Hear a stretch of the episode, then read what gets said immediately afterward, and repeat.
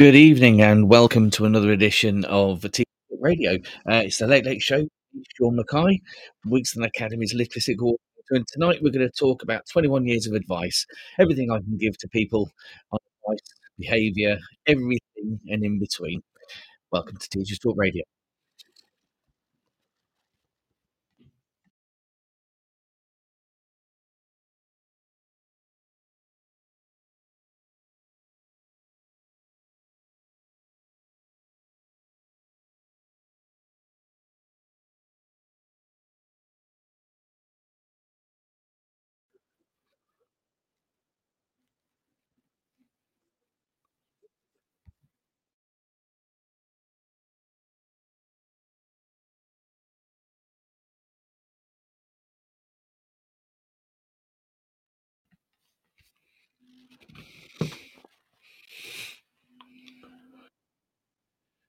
So good evening and welcome to Friday evening's Late Late Show. Um, and tonight it's twenty-one years of advice.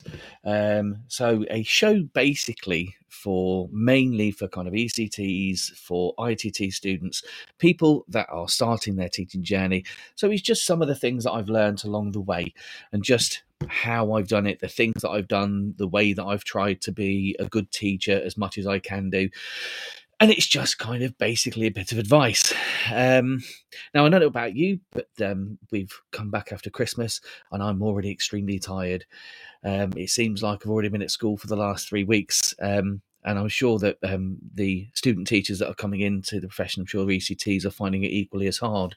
Um, but I'm going to start off um, tonight's show with uh, talking about um, another one of my favourite books. Um, and it is a, a book that I've I've literally just read recently, um, and I posted about it on, on Twitter, and it was an, it's an absolutely brilliant book, um, and it's called uh, The Witchstone Ghosts by Emily Randall-Jones. Now, when I first got this, I got this because I'm in a part of a um, a, a kind of reading group um, with a bunch of people, a bunch of teachers, a bunch of people around X, um, and this was the one that we're going to read, um, and I and I got it, and I thought it's this kind of like a middle grade book. I thought it's going to be an okay book, um, but then I started reading it, and I I literally couldn't put it down, and it's rapidly become one of my favourite books. Um, it's only just been published um, by Emily Randall-Jones, and I can't wait for her to come out with some more books because they are absolutely fantastic. This is a great book, and I would recommend it to anyone, especially to go into school libraries um, uh, for uh, children who are kind of a, a good reading ability, um, but it's kind of like year seven and eight focus, but it's very, very good book. Uh, so that is my book uh, for the week. Um, so welcome back after the Christmas holidays. Um, we're going to dive straight in today with uh, behaviour, um, because obviously behaviour is one of the things that um, people have to deal with kind of the most um, in terms of teaching. We have to make sure that we're monitoring behaviour constantly throughout the year, uh, day. And we have to try to get things right. And there's so many things that can possibly go wrong. Um, and it's a really tricky thing to actually get right. And it, it takes a lot of experience and a lot of watching other teachers, a lot of trial and error to kind of get um, behaviour to where you want it to be. Um, now, obviously, I am not promoting uh, progressive or traditional methods. I'm not promoting anything because this is just me. And I want to make that perfectly clear just in case people think that I'm erring on the side of any of those things. I am not. These are just things that I have found work um, for me in my context. Um, but I will make the caveat with regard to this that you have to be aware that they're not always going to work all the time. What works for one class may not work for another class. Um, so some of these are just generic rules, generic things that I've talked about and found about behaviour and things that kind of work for me. So the first thing I'm going to go with um, is to be consistent. If you're going to uh, try to manage behaviour in your classroom, you have to be consistent across everything that you're doing. You have to make sure that um, if you are a stickler for the rules, make sure it's not just the children that are kind of um, always raising their profile. Make sure it's for everyone in that classroom that you are always consistent. And that isn't just by telling people that they need to make the right choice. It's also in the routines that you make. It's in the things that you do every day. So, for instance, um, standing at the front of your door at the beginning of each lesson and making sure that you're welcoming students in, um, making sure that they that they always see you there, is that they know what to expect. Um, and especially those children that have issues in terms of trying to regulate their behaviour themselves, having that consistency, I think, is one of the greatest things that they can have. Um, other things, consistent routine. So um, last year, well, maybe not last year, the year, last year and the year before, um, and we've started something else this year, but last year, and for the last three or four years, um, every time my classes come into their classroom, whether they are Um, whether I'm there or not, because sometimes I have to move classrooms, these things just happen, they know that they have to get a reading book out and they have to sit and they have to read. Um, and uh, that's either until I get there, or it's until I've set up the PowerPoint or set up my classroom, done the register. And once I've done that and we're getting into the kind of starter activity, they that's what they do, and they do it silently. Um, and this calms people down and it focuses their attention on something, and plus reading is a great thing to do anyway. Um now obviously you can't there are going to be children that don't exactly read. They're going to be just looking like they're reading, but the whole idea of this is to have something in your repertoire that is going to calm the children down when they come in. It's going to be a routine that they follow every single time. Um now this year we have a different thing in place where they have a Uh, what would you call it? You would. It's a, a retrieval practice task. Um, some people will say that that's better. I found it works just as well, reading or retrieval tasks. But uh, because I'm moving to different classrooms all the time, because we have our school has kind of two sites in which I have to do. We have the year elevens, twelves, and thirteens in one part of the the the. the site, and and the the rest of the year groups in another site, so we'll have to keep moving. So my retrieval practices generally tend to be printed off and put in a folder, so that when they come in they know exactly where that folder is. Uh, there are two people that give them out all the time, and by the time I get there, hopefully uh, very quickly after the bell goes, um, everyone is sat and is doing something. Now obviously you're not there, so you can't always keep an eye on them, and thankfully we have a great team of staff that will always be ready and um, on hand uh, to come and make sure that they've settled as well. Um, but it's that consistency, making sure that they're aware that there are routines that they have to follow and that you will always follow them. And that's also, um, as I said, being consistent uh, with the things that you actually do. Um, so that's one of the things you have to be aware of, especially um, as an I T T student, as an E C T. One of the things that that, that people tend to be reactive, um, and so they say things like, uh, right, the next person that speaks is going to spend um, an, uh, their break time with me. And at that point, you've shot yourself in the foot. Um, and it's it's the reason for that is simple. You are now giving up your break um, to the next person that speaks. Okay, so be aware of what you are saying and what you are saying the consequences are for people doing things, uh, because you are also going to be spending your time to doing those things as well. That doesn't mean don't do them. Absolutely. If they get to a point where these children um, are, as an entire class, perhaps messing around, it doesn't normally happen, um, but try to be Um, fair, show them that you're being fair, but also that you are you have a line, and it's a consistent line, um, and that you, once that line is drawn, you have to follow up with that one. You have to be consistent in the things that you follow up with, um, uh, and that comes to kind of the second thing, I think, is is having a line um, in the sand that you don't cross. I mean, there are always rules of your classroom that you can bend. Um, when you're asking people to uh, work silently so that they can focus on the task at hand, um, often I find myself, if, if people are chatting a little bit, um, often they're talking about their work, but also kind of enjoying it, and they're talking to each other as well. And generally I look around and I think, if they're getting on with their work and they're kind of enjoying what they're doing, and I can go around and look for misconceptions and help those children that need help, then a little bit of noise is fine. Um, but you have to have that line. Once that goes, that noise goes past a certain point, you have to turn around and stop and say, you know, this is not going to happen.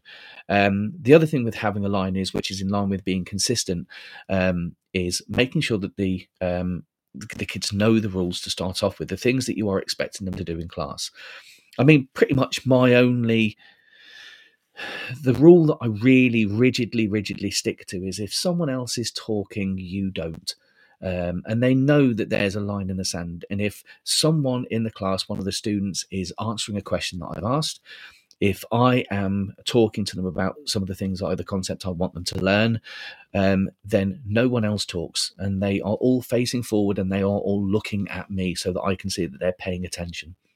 And I'm consistent with that, and I am I am very, very consistent in the consequences that happen if they don't do that.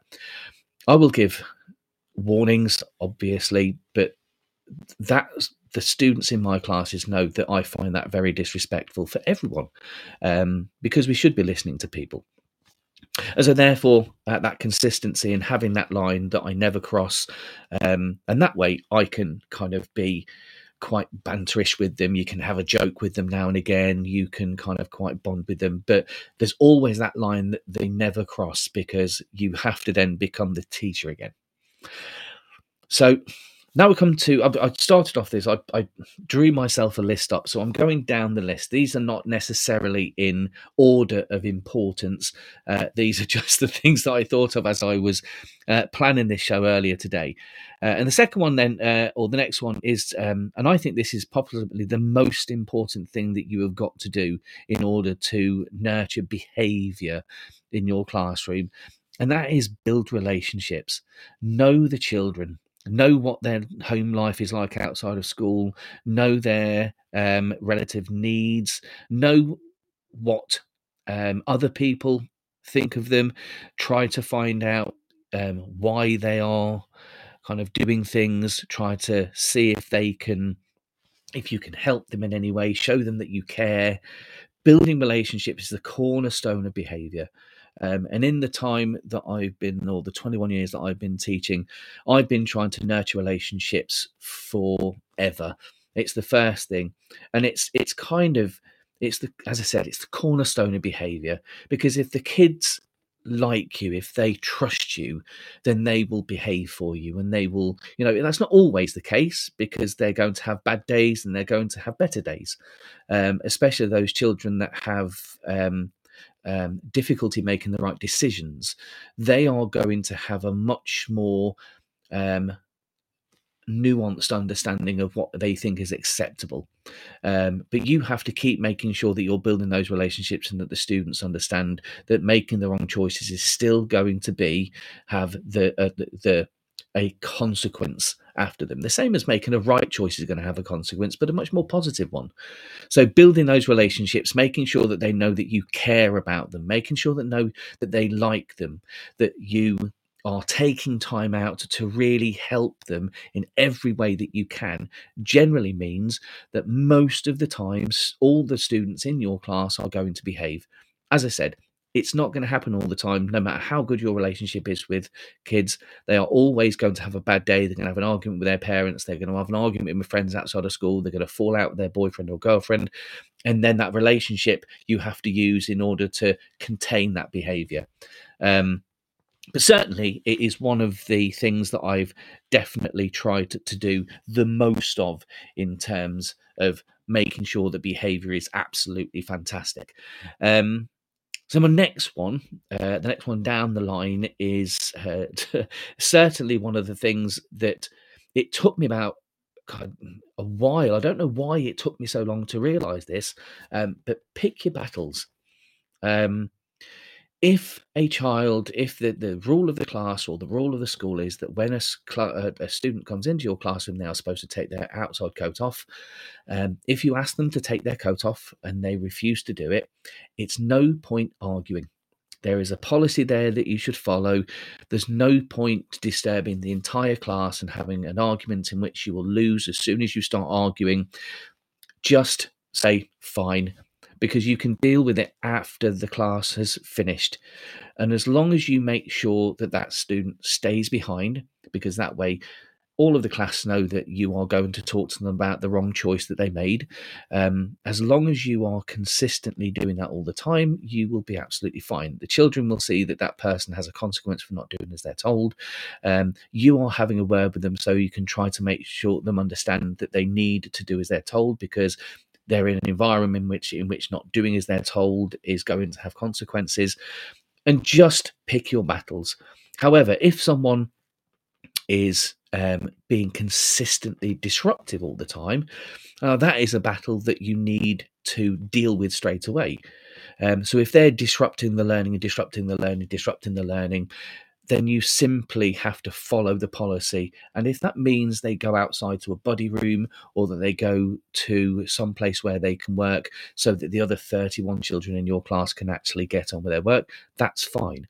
They are times when you can follow that behaviour policy and say, you know, I don't I don't know what most people's behaviour policies are. We have B ones in order for behaviour and A ones and stuff for achievement. So we, you know, B one, B two, then go to a buddy room after that. And it's that, you know, if if someone's doing something that isn't particularly disrupting the lesson, and you can have a word with them at the end of the um, lesson, do that rather than start an argument in front of the class. Because as soon as you start arguing with a child, you've lost. Um, and it's at that point where, you know, you need to just leave it at that. So I think we'll come back uh, to behaviour in a second um, after this.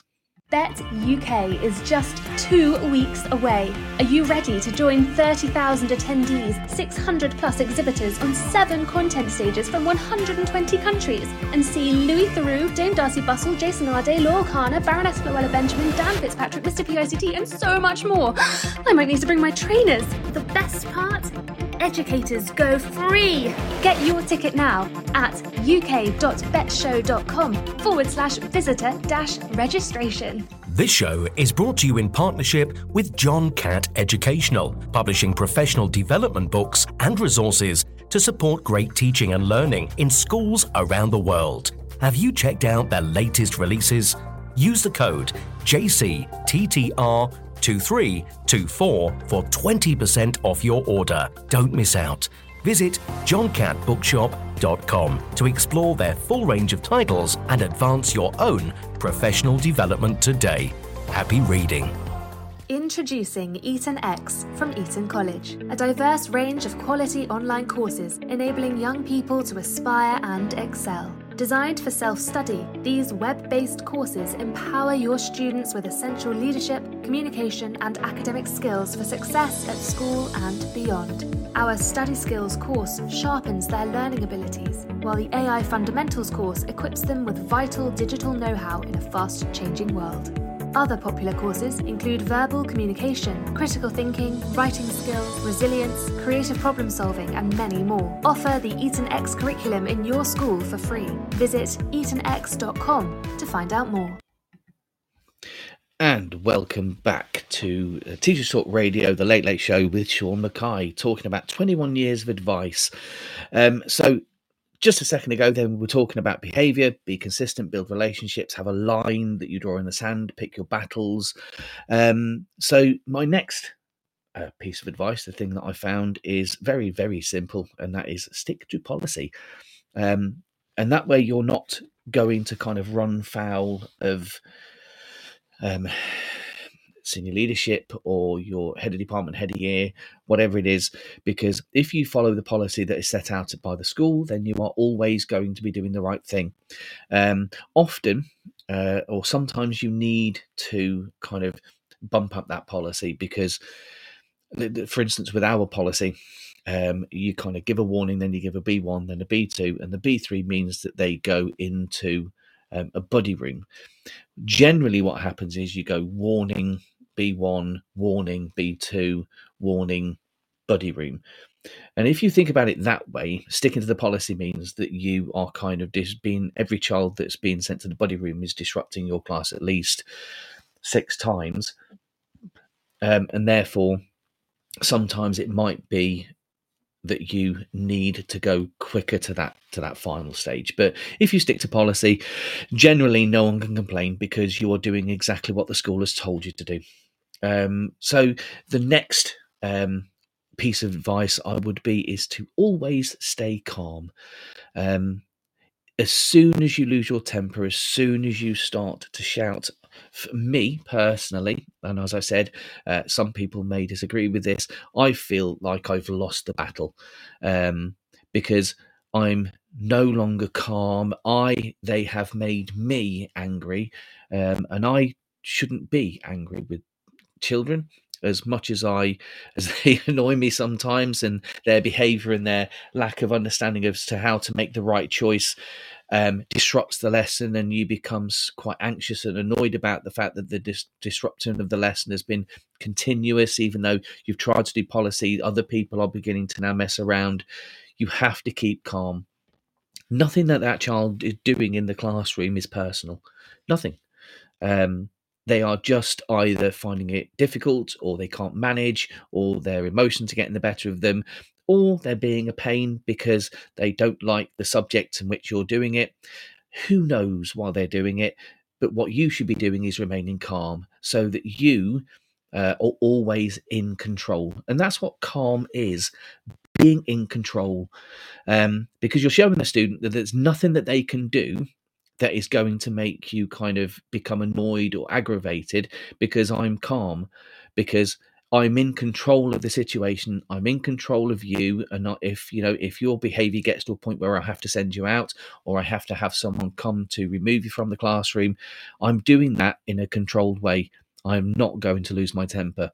And I don't lose my temper. I don't think I've, um, you know, get annoyed, get angry when you come out of the class and everyone's gone and you can kind of rant and rave to your um, fellow teachers and, you know, say this person did this today, and then someone can kind of sound off about that. And you can have a bit of a calm down because it's all come out. Um, but at the time, at, when that thing is happening, you must remain calm. Um, and it's one of the most fundamental things that you have to do, um, just to show the child that, you know, there is nothing that they can do that's going to make you angry. You are calm, because you are showing them that, you know, this is how they should be. You're kind of modeling the behavior that they should have, and that you're in control, and no matter what they do, they are not going to be in control of that situation, that you are in control all the time. And that's what calmness does. That's what I found. Uh, and as I said, this is over twenty-one years, because I wasn't always calm. Um, there are times, obviously, at the beginning of my career when um, I became, a, not that I ever showed it in class, but I became really angry and annoyed at students for doing things. And it's only kind of when you reflect and you look back and you think, you know, I wasn't in control of that situation. And you think uh, they, they, you know, they were deliberately trying to wind me up, and I allowed them to do that, that you realise that as soon as you lose that calm, then you've handed the control over to the student, and that should never happen. Um, the next piece of advice, the next little bit of thing that I can do, and one thing that um, E C Ts, and I think certainly I T T students should get, all teachers will know this, and all teachers will have their own version of this, but it's the teacher look, or the teacher stare. Um, And that is literally looking at a student um, and keep looking at them until the student stops talking. Um, often, um, I my my personal favourite with the with the look or stare, the teacher look or stare, is the raising of one eyebrow when they look at you and realise that you are waiting for them.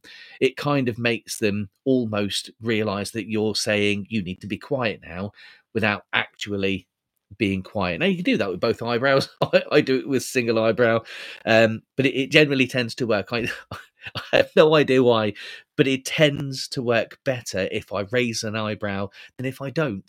Um, and that's one thing that I found over the twenty-one years. Raise an eyebrow, it becomes they become um, calmer much quicker.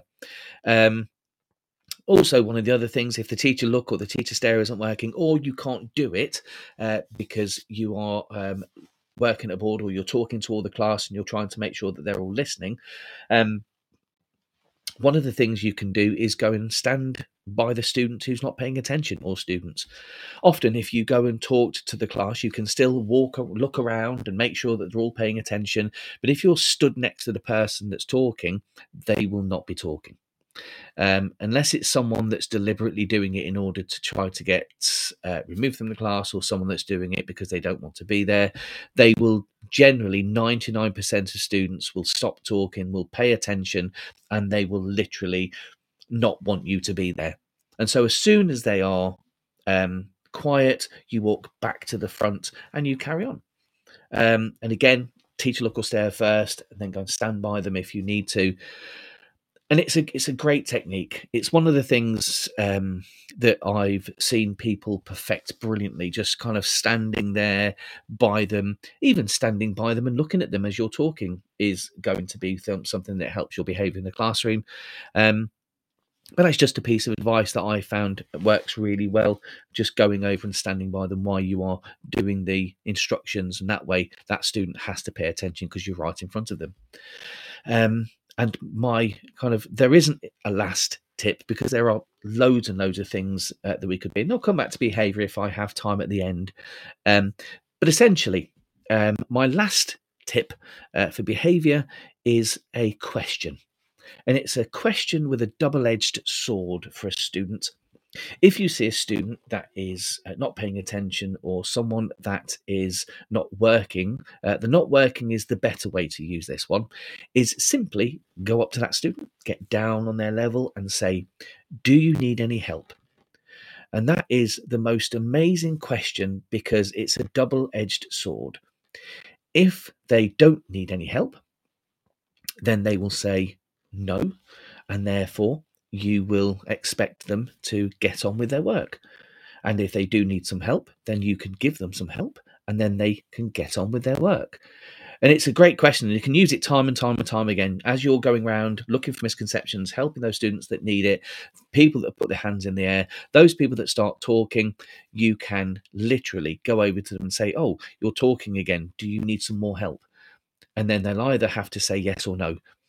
And that way you can either give them some help and then they can carry on with the work, or literally they'll say, no, I don't need it. So you say, OK, then if you're talking, then that means you're making a choice not to work, which means there will be consequence. You need to carry on with your work. And it's those little double-edged sword questions, I think, which is absolutely brilliant. And I love them. Um, so let's move on to the next one then. So we've gone through behaviour a little bit. Obviously, there's loads of things over twenty-one years that I've done, um, but those are just the basics of behaviour. If you kind of follow most of those, you'll generally get behaviour in your lessons. Uh, consistency and building relationships being the best ones that you can do. So the next one then is um, time management and kind of organisation. I've, I've put those two into one because they're kind of the same thing.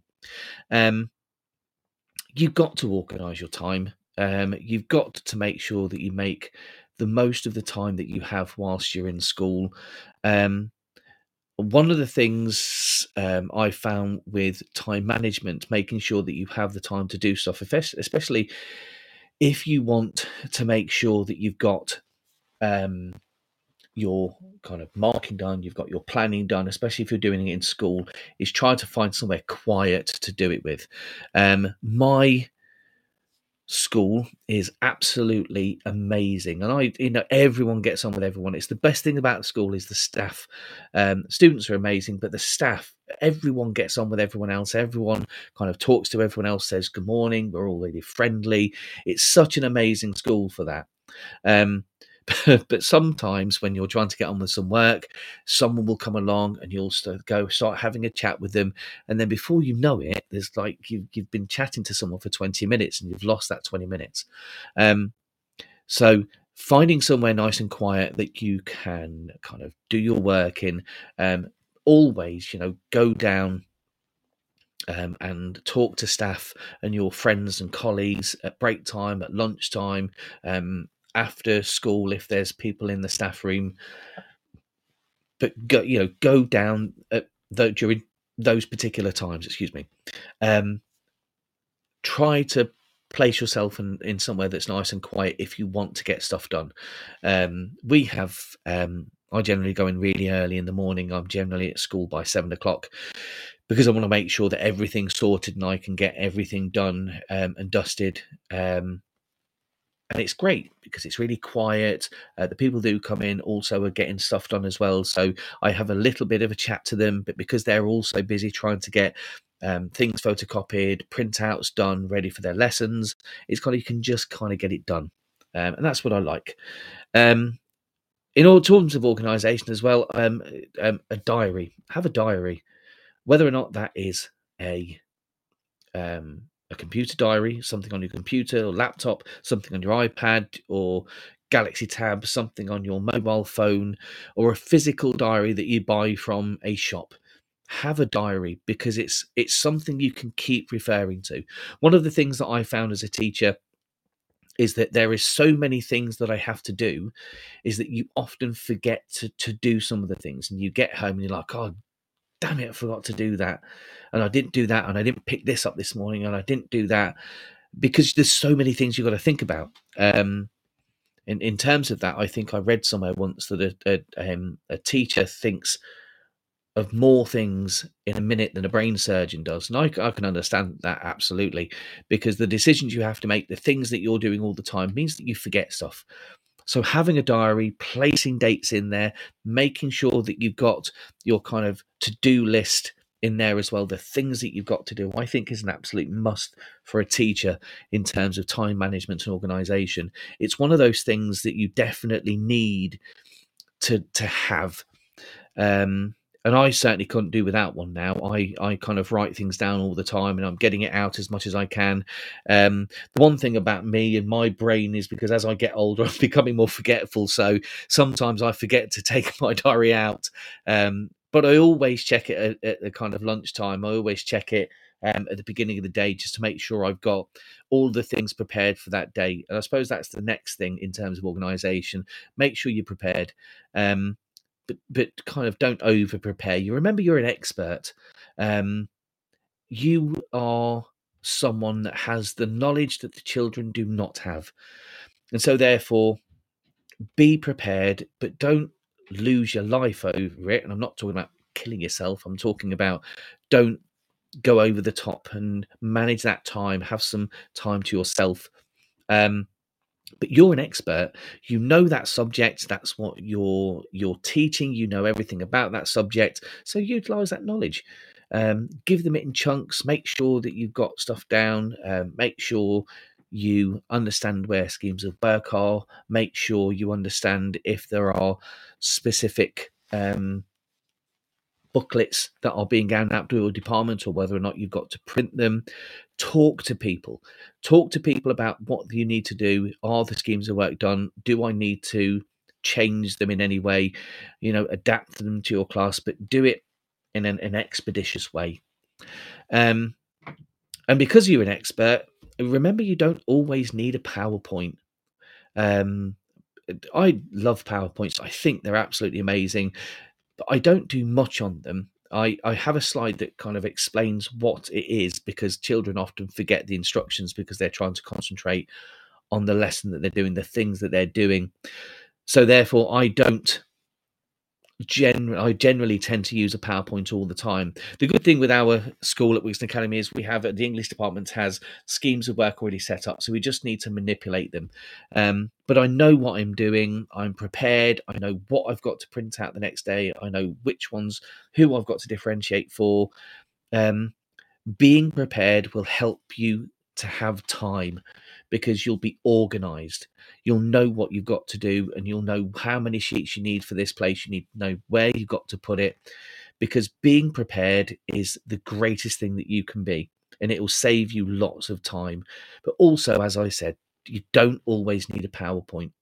Um, so as with me, if you can, um, go in early and photocopy anything that you need doing in advance. Um, our, I'm not... organised enough um, to be able to have everything that I want um, and all the planning done um, by the time our reprographics departments have closed for the day. So I always make sure that everything I do, I finish at night time, so that I've got all of my things. I send it to myself via email, so that when I get in in the morning, I can simply download that thing and then print it off, and then I can place it into the folders that I need to place them into, because they are going to be, that's that kind of behavior thing, so that the students know where they are, they've got that ready for themselves, that do now task, so that by the time I get there, they've got it out. Um, so organization is a key thing for you to do.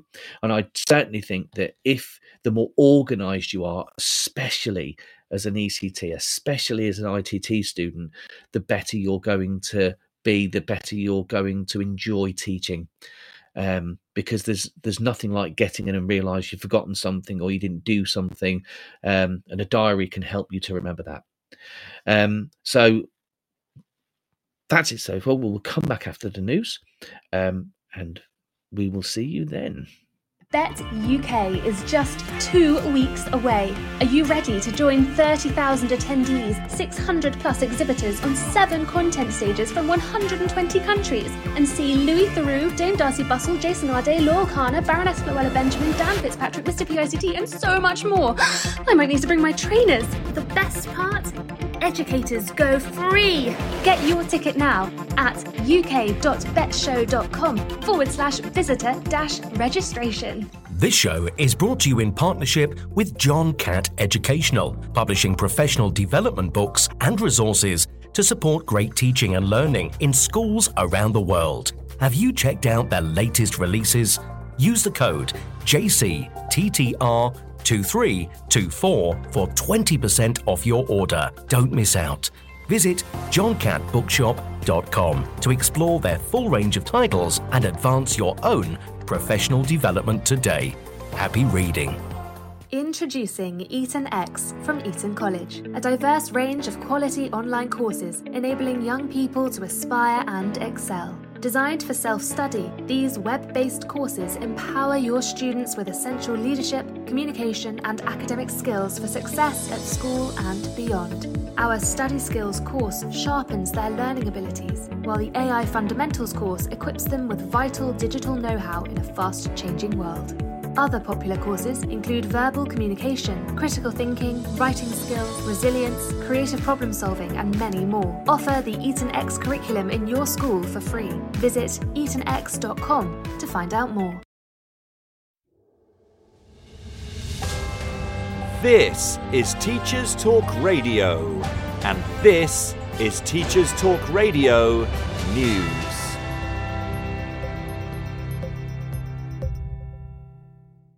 Maths is in the news again, according to the B B C News website. This time the story is about the pass rate for G C S E resits in the subject. November results show twenty-two point nine percent of maths entries were marked at grade four or above, down from twenty-four point nine percent in twenty twenty-two and twenty-six point nine percent in twenty nineteen. In contrast, the pass rates for G C S E English resits rose to forty point three percent, up from thirty-eight percent in twenty twenty-two and thirty-two point three percent in twenty nineteen. In England, under eighteens must retake the G C S E in English and Maths if they did not achieve a minimum of Grade four. The resits for the recent November series were marked, like the summer twenty twenty-three exams, back in line with the pre-pandemic levels. Prior to the exams, some colleges reported they were having to expand class sizes and hire additional exam space to cope with rising numbers of pupils retaking the two subjects. Those sitting the subjects in November are only a subset of the total resitting, as some pupils will not take the tests until the summer. The fall in the maths pass rate comes after government announced plans to replace A-level and T-level qualifications with a new Advanced British Standard, which would include some English and Maths up to the age of eighteen. Whilst the arrival of the new Ofsted chief made many headlines across media outlets, Schools Week focused on tech issues which prevented many inspectors from accessing training. All inspectors working in schools, F E, social care and early years were due to attend mental health awareness training led by Sir Martin Oliver, which was around three thousand staff. However, it was announced that Ofsted had experienced some technical issues and that fewer than one thousand inspectors were able to actually access the online sessions. Ofsted did say that a recording was available, so those not able to attend would watch it back.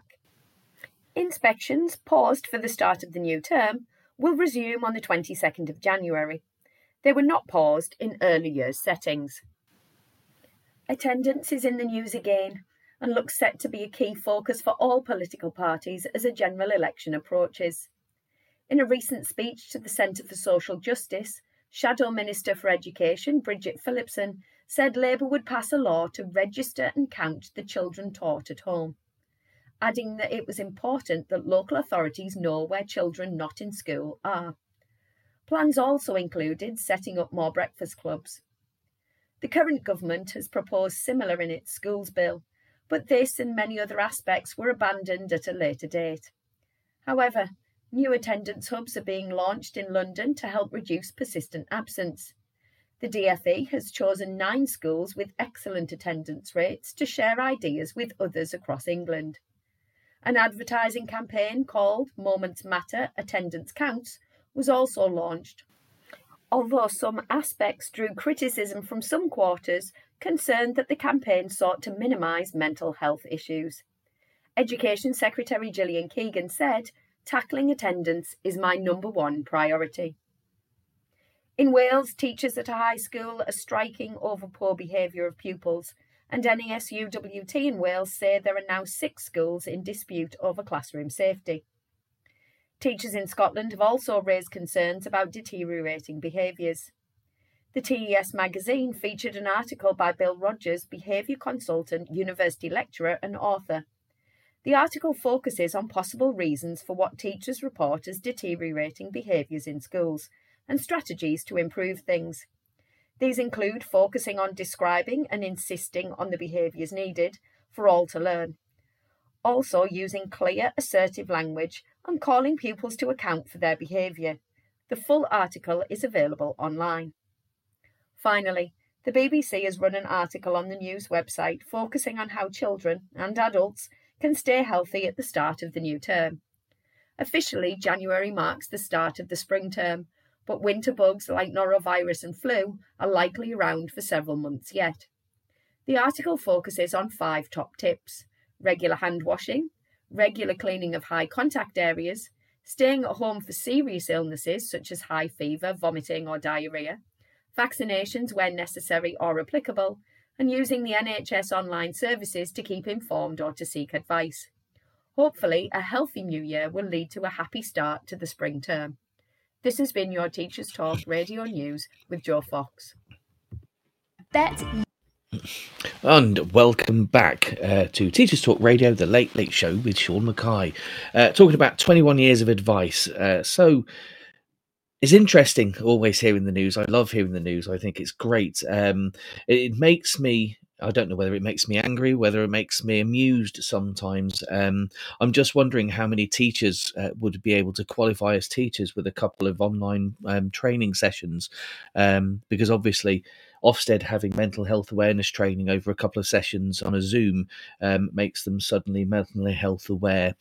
Um, and it also kind of makes me wonder how many education secretaries have had as many number one priorities as I've had hot dinners, I think, um, because attendance will be the priority this time because it's in the news, and I wonder what will be in the news and the number one priority next time. But that's my political bit over. So back to uh, twenty-one years of experience. So um, we talked so far about behaviour and kind of time management, organisation. Um, going on to the next bit, um, one of the things I don't know whether um, my experience in terms of, of, of kind of I T T students, definitely. E C T students, not as much, because I think they don't want to, to feel like they're kind of failing in some way. But asking for help is one of my other top tips. Uh, now, this is something I kind of had to learn the hard way. Um, when I was uh, a new Um, staff member, new to teaching, I, I def- desperately wanted to make sure that I was asking people for help, because I I, I knew that I didn't know it all. Um, and, and gradually, as I became a teacher, um, a, a, a more experienced teacher, I thought that everything that I knew, I got to the point where I didn't need to do anything, and I stopped asking people help for help. Um, I managed stuff myself, um, and I became a much worse teacher for it. Um, And so you gradually start to um, break down that barrier within yourself. And I started to ask people for help again. Um, and I started to observe people's lessons and get them to come in and have a look at some of the things that I was doing to see where they could give me some advice to be able to help someone or to help this student, or even just to help me um, at home and doing things. And that asking for help um, is one of the strongest things you can do as a teacher, because let's face it, one of the reasons we became teachers in the first place is to help people. Um, we're very helpful. We love helping people. We love making a difference. Um, so never, ever think that the staff that you are with, the more experienced staff, are not going to help you. They're not going to laugh at you. They're not going to ridicule you. They're going to enjoy the fact that you trust them enough to kind of come to them and say, I have this problem, and what I would like to do is help you, for you to help me to solve it. And that doesn't necessarily mean that the person who asks for help is always going to just tell you straight away what you should do. Um, mostly I found that teachers that I ask for help generally give me five or six things I can try, or they say, um, well, I can't really explain how to do it. Why don't you come and have a look at my lesson? Because I've got that student um, at this point. So why don't you come and have a look and see how I deal with him? Because he's this, that, and the other in my lesson. So there's lots of different ways in which they will kind of help you. Some people have pointed me in the direction of a website or um, a piece of literature that I can read, um, something that can help me to do it. And sometimes it's just talking things through um, and then talking about how to make a solution. But asking for help is one of the best things for me that I think that you can do. Um, so that's the next tip. Ask for help. Always ask for help.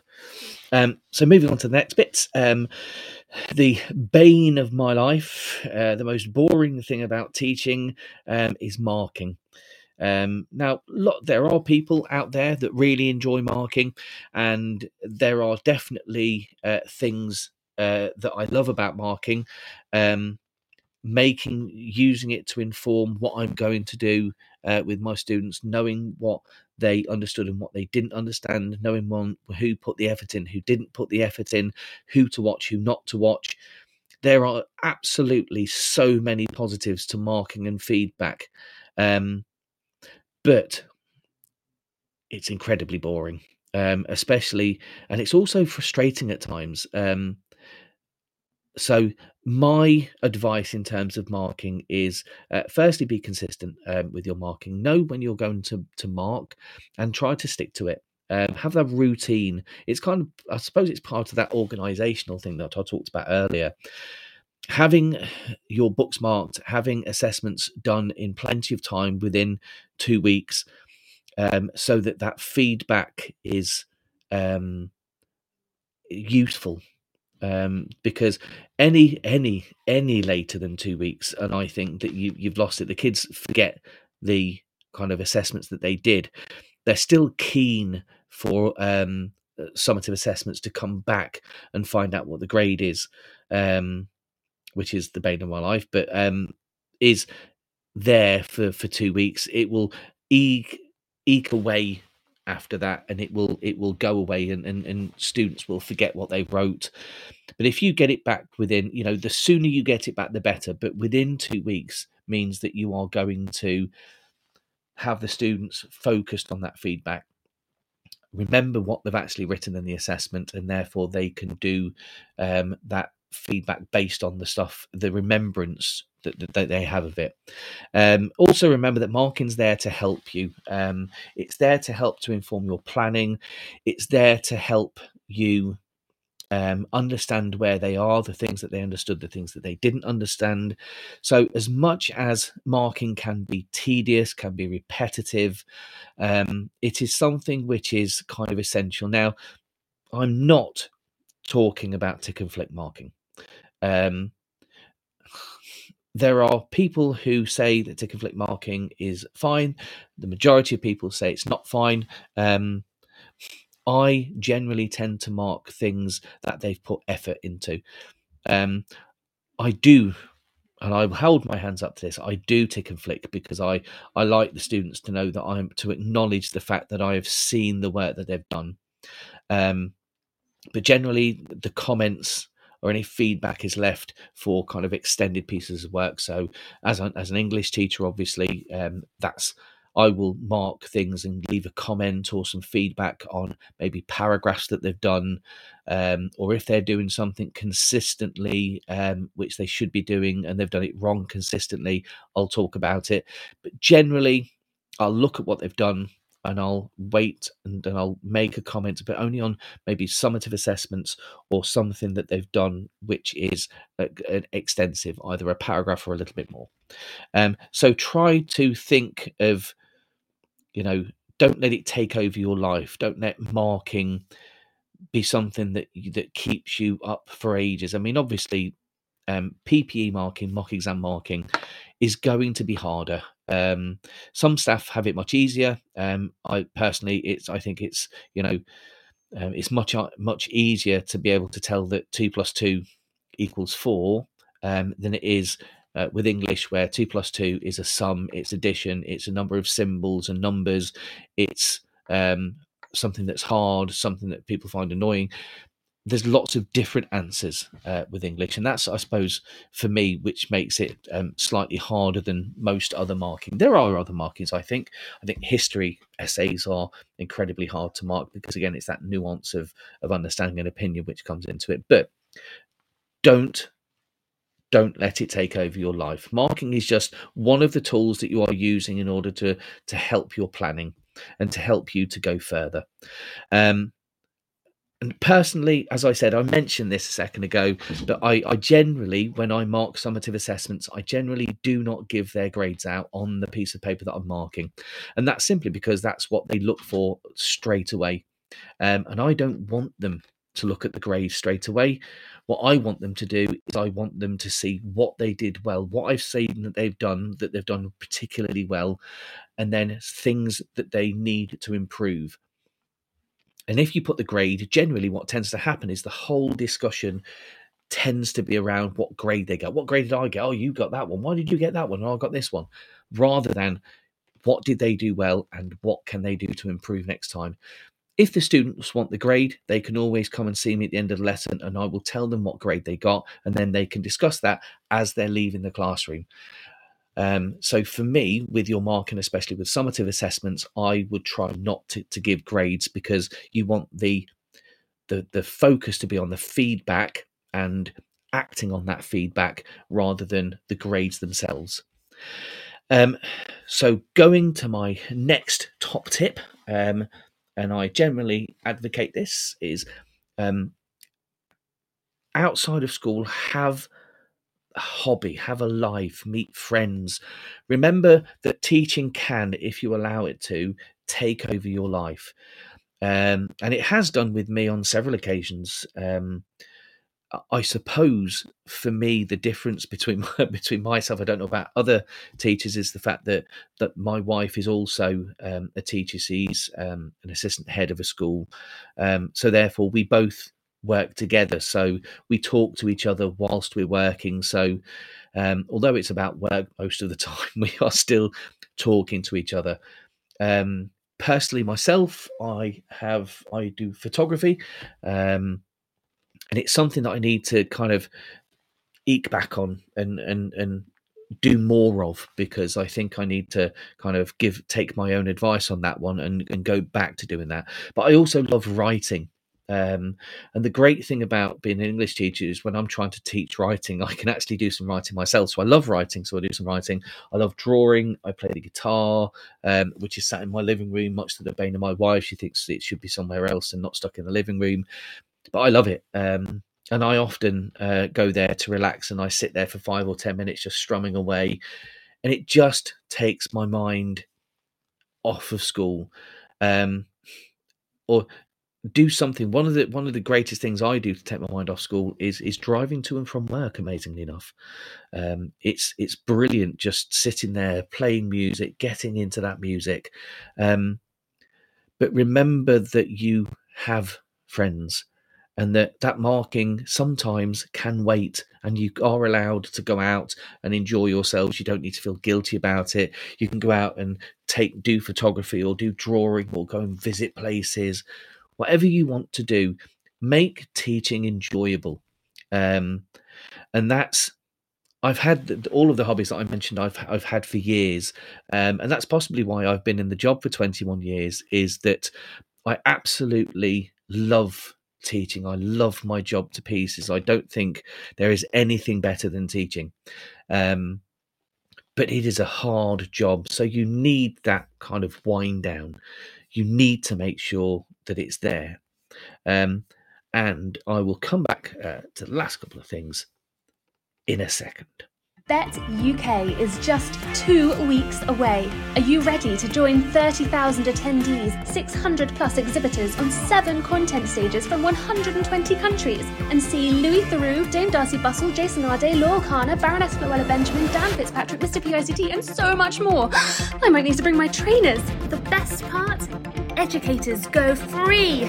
Get your ticket now at uk.betshow.com forward slash visitor dash registration. This show is brought to you in partnership with John Catt Educational, publishing professional development books and resources to support great teaching and learning in schools around the world. Have you checked out their latest releases? Use the code J C T T R two three two four for twenty percent off your order. Don't miss out. Visit john catt bookshop dot com to explore their full range of titles and advance your own professional development today. Happy reading. Introducing EtonX from Eton College, a diverse range of quality online courses enabling young people to aspire and excel. Designed for self-study, these web-based courses empower your students with essential leadership, communication, and academic skills for success at school and beyond. Our study skills course sharpens their learning abilities, while the A I fundamentals course equips them with vital digital know-how in a fast-changing world.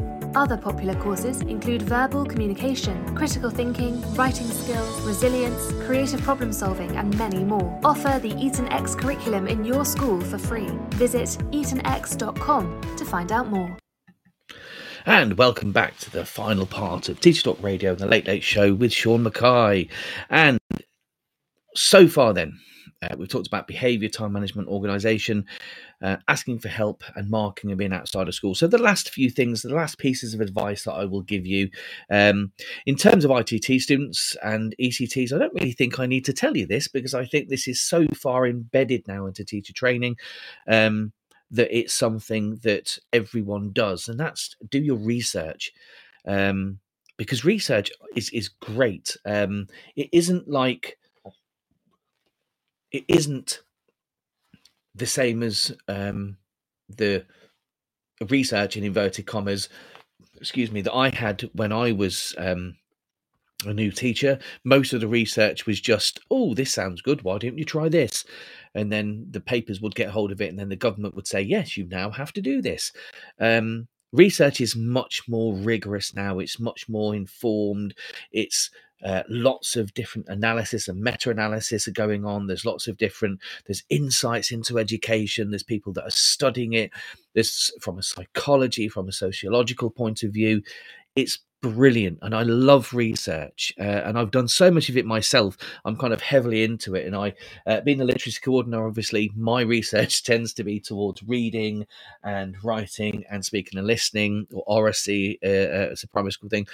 But, but any research is great, but be critical of it. Don't forget to make sure that you are reading around that subject as well. You know, uh, don't just accept that this is fact. Do do lots of different research around that area, because it, it informs your practice. And the more informed your practice is, the better it's going to be. Um, but it can also open your eyes to things. Now, I said this is for E C Ts and I T T students. The research bit is also for long-standing teachers. Um, I know lots of uh, long-standing teachers that do lots of research and are loving it. But there are also teachers out there that don't do an awful lot because they think that their practice is already informed as it is because they've been in it for so long. Um, for me, you can't it, it it's always there. There's always something that you can do better. There's always something that you can um, in, improve on. Um, and I think that's how you always become a better teacher, is that you keep that open mind. Um, but as I said, be critical of that research. Make sure that you are going to it with an open mind, but skeptical as well. Test that thing for yourself. Have a look at the different kind of layers of analysis and layers of things. How many schools were involved with the research? Did they do this? Was it controlled, et cetera, et cetera? Try it yourself. You know, put it into practice. Does it work in your classroom? And if it does, you know, use it. And, it, and that's the best thing about research. Um, the other thing about research, I suppose, but for me, or another um, a piece of advice, because uh, obviously we're coming to the end of the show, so is reflection. It's one of the things that I do all the time, is reflect on my practice. How can I have done that differently? How did that go? What can I do to make that better next time? And as long as you kind of do that, I think that you are always going to be a good teacher, and you're always going to get better, because you're always looking at different things that you can do. Um, As I said at the beginning with behaviour management, every, not everything happens the same way with different classes. What happens for one class may not happen for another class, and that's where your reflection comes in.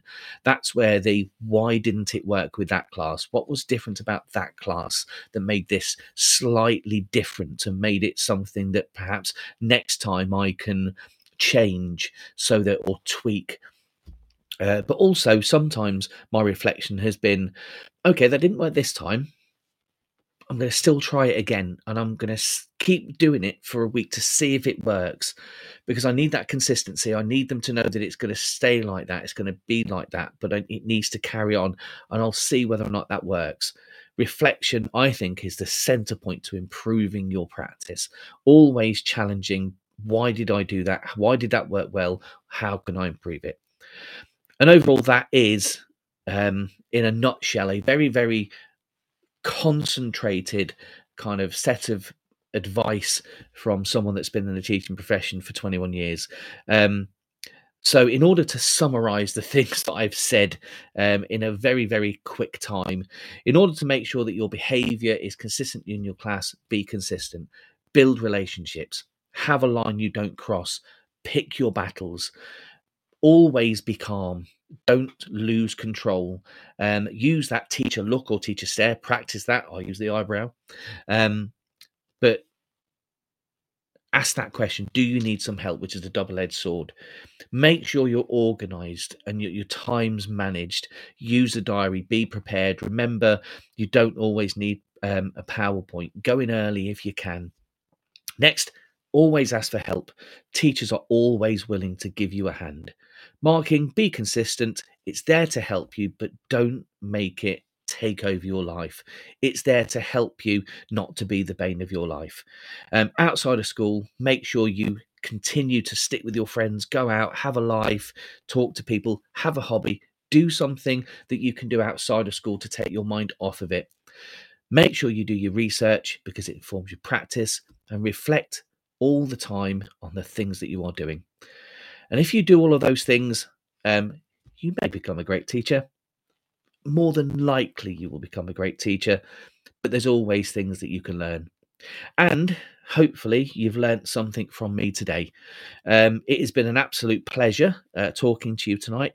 Um, in two weeks' time, um, I'm going to be talking to Isabel Reed Mackay about um, a senior manager versus kind of teachers, me being the teacher, um, and primary versus secondary. So it's kind of a double-edged thing. We're going to talk loads about uh, senior leaders, what they think, teachers, what they think, and how they mix up, but also primary versus secondary. And that will be in two weeks.